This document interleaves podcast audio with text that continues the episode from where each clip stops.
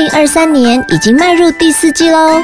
神马玩意推出了今年度最后一期的儿童口语表达课——创意万花筒，让莎拉带领小朋友们一起用想象力说故事哦。第一堂，十月二十八号，一百层楼的家长怎样？一百层楼系列的绘本，你有读过吗？如果你是住在其中的一层动物，你能想象自己的家会变成什么样子吗？第二堂，十一月十一号，卡通配音体验，邀请小朋友化身为卡通角色，你也可以成为卡通人物的代言人，这也是神马玩意最热门的课程之一哦。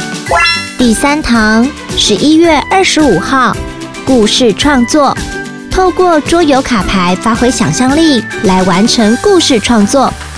第五期儿童口语表达课，创意万花筒。一期三堂皆为独立课，名额有限，错过就要等明年喽。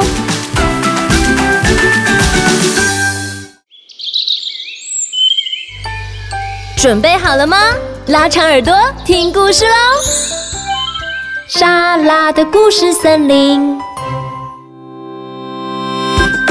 大家好，我是李维，我来自高雄，我今年大班，我最喜欢画画和看书了。我要跟我的好朋友轩轩说，我好棒。今天要和莎拉一起说的故事是《超级兔子》。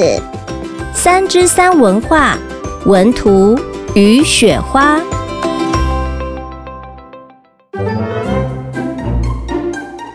有一天，兔子在路上看到乌龟走路慢吞吞的，嘲笑它走路好慢哦。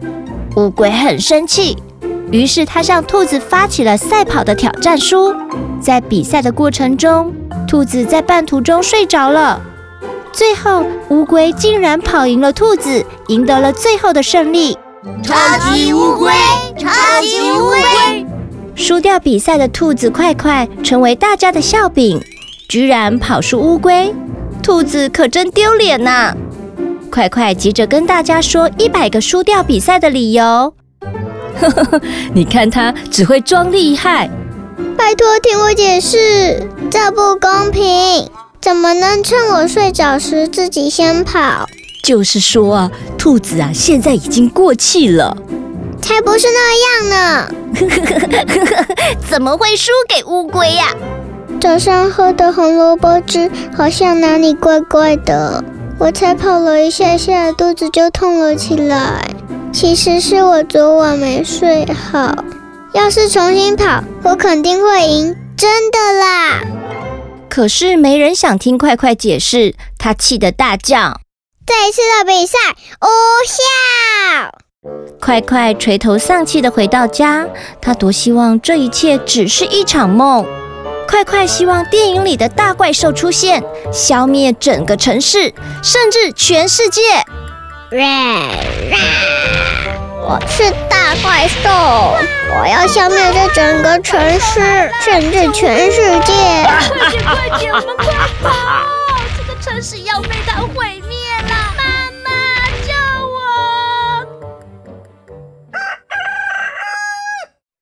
可是早上起床，世界还是一如往常，大家都在讨论超级乌龟的英勇事迹。没关系，我才不在乎呢。快快这样安慰自己，但是快快怎么可能不在乎呢？走在路上看到任何书字，耳朵都会立起来。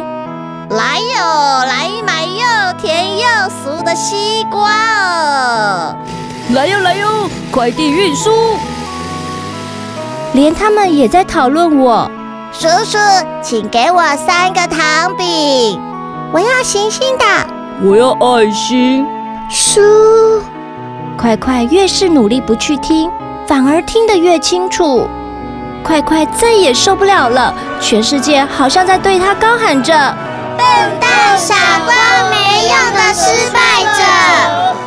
如今，快快对跑步感到百分之百的厌倦，连之前可以轻松跑上跑下的楼梯，现在都让他觉得疲惫不堪。啊啊！这个楼梯怎么那么高？我爬不上去了。等着瞧吧，我不会再跑步了。快快下定决心，首先，他决定无论发生什么事都不会跑步。我要成为世界上第一只不跑步的兔子！哼！快快不停地训练，努力让自己忘记怎么跑步。他在他的房间里放满了图钉，踮着脚走路。还有啊，他拿起铅球绑在自己的脚上，让自己寸步难行。现在快快无论什么事都不跑了，即便要赶上最后一班列车，他也慢慢走。还有急着上厕所的时候，他也慢慢走。大特卖，大特卖，最高级的红萝卜汁剩最后三瓶，大家赶快来抢哦！呃，我要去买，我要去买，我要买，我要买。只有兔子快快不感兴趣。突然之间，天空下起了大雨，大家都落荒而逃。只有快快在雨中淋成落汤鸡的慢慢走，不管任何事都一样。唉，来看电视好了，但是我不想看跑步节目。可是快快满脑子都是跑步，在家里看着第一届拼命跑步大赛的转播，他好想全力冲刺奔跑，想到都快发疯了。有一天，快快从橱窗上看见自己的模样，他吓了一跳。他看起来就像是生病的兔子，眼睛无神，鼻子干瘪，毛好像都快掉光了。啊，这个是我吗？快快觉得很害怕，他必须尽快去医院检查。他现在连抬头的力气都没有，只能垂着头走路。唉。哎呦，好累哦，没有力气。当快快垂头丧气的过马路时，没想到竟被卷入了跑步大赛。冲啊，冲啊！哎，前面的快走开，后面的快跟上，走走走，快点快点，快到终点了。领先的跑者以惊人的速度冲过来时，快快瞬间忘了不再跑步的决心，急速奔跑。跑到上气不接下气，跟着大家一起跑起来。我要跑步，我要跑步。快快看见蔚蓝的天空，闻到新鲜的青草味，微风轻拂过它的毛发，它的心脏跳得比任何时候都更卖力。不管别人说什么，兔子就是要跑啊！Hello，伟伟，你有听过龟兔赛跑的故事吗？有。龟兔赛跑里面，其实赢的人是谁啊？乌龟。乌龟，对不对？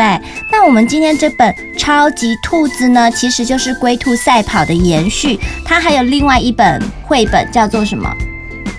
超级乌龟。对，你有看吗？这一本？对。超级乌龟没有。好，小朋友可以找来阅读哦，因为这两本是一。超级乌龟是第一集，超级兔子是续集。那第一集呢，里面的故事里面就是提到说，乌龟要给兔子快快下战书，要和兔子比赛赛跑。但是啊，赛跑是兔子最拿手的事情，有时候呢，往往人因为最拿手的事情，反而轻忽了他的对手，对不对？所以在龟兔赛跑的时候，兔子做了一件事情，做了什么事？睡觉。对，他睡觉了，结果就让乌龟赢得了这场比赛。所以呢，这一个超级兔子的故事就是在讲兔子它无法接受失败，无法接受别人的眼光，所以它最后决定要放弃自己最爱的跑步。所以呀，莎拉老师要来问问看，伟伟，你有最擅长的事情吗？有。你会什么事呢？拼拼图。你会拼拼图哦？那我问你，你拼拼图的时候有没有遇到失败，就是没有办法拼完？哟。那你怎么办呢？你看面对失败的时候你怎么办？嗯，我就会隔天再拼。哦，你会，或是就去，或是继续努力。对，继续努力，或者是让自己思考一下，隔天再继续，对不对？嗯，伟伟好棒，小朋友。勇敢接纳自己的失败，不要在乎别人的眼光和话语。每一次的失败都是下次获得成功的养分哦。只要重新努力，一定会一次比一次还要厉害。也不要忘记一开始为什么喜欢某件事情的心情。就像兔子喜欢赛跑，赛跑可以让它感受到生命的美好，输赢与否也就不重要啦。今天谢谢李维和莎拉一起分享超级兔子。如果喜欢莎拉的故事森林，别忘了到 Podcast 平台订阅和分享哦。也欢迎在 Apple Podcast 或 Spotify 留言，或是小额赞助莎拉的故事森林。赞助连接在每一集的资讯栏里。你的支持是莎拉的故事森林持续经营的最大动力哦。感谢您的收听，我们跟听众一起说拜拜，拜拜，拜拜。自然说，自然说英语，一起长知识，又能练出好英文。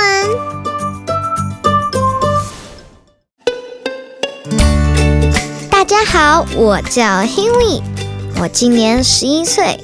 今天呢，要给你们来分享一篇生活小故事：蜜蜂建巢，Bees making houses. One day, some bees had a contest to make a house. One bee made a triangular 三角形的 house. Another bee made a square 正方形的 house. Another bee made a rectangular house 长方形的家. Another bee made an hexagonal house 六角形的家. The bees started to put honey in their houses. 它们呢，蜜蜂呢放了一些蜂蜜。 在他们做的家。This house is the largest，最大的，to put honey in。This house is the strongest，最强的，to put honey in。The hexagonal house was the winner。Since then, bees make their houses in a hexagonal shape。这是一个很可爱的小故事。所以呢，这一篇呢，在讲说，有一天。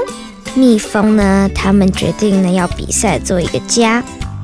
第一个蜜蜂呢，它做了一个三角形的家；第二个呢，它做了一个正方形的家；第三个做了长方形的家；第四个呢，做了一个六角形的家。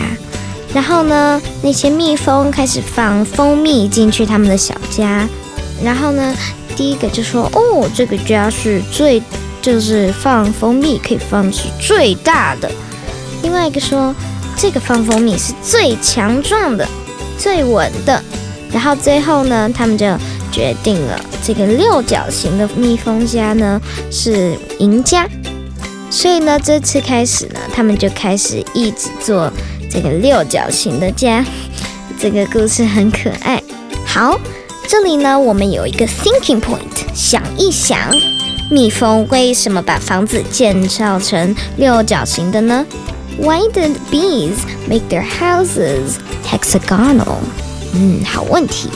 那我来帮你们解答吧。Bees make their houses in a hexagonal shape because they can store the most honey。蜜蜂建六角形的房子是因为呢，它可以储存最多蜂蜜。Bees make their houses in a hexagonal shape because it is the strongest. 蜜蜂建造六角形的房子，因为它最坚固。哇，今天我们就学到了一个小知识，还听到了一个很可爱的小故事。那今天的故事呢，就到这里，大家下次再见，拜拜。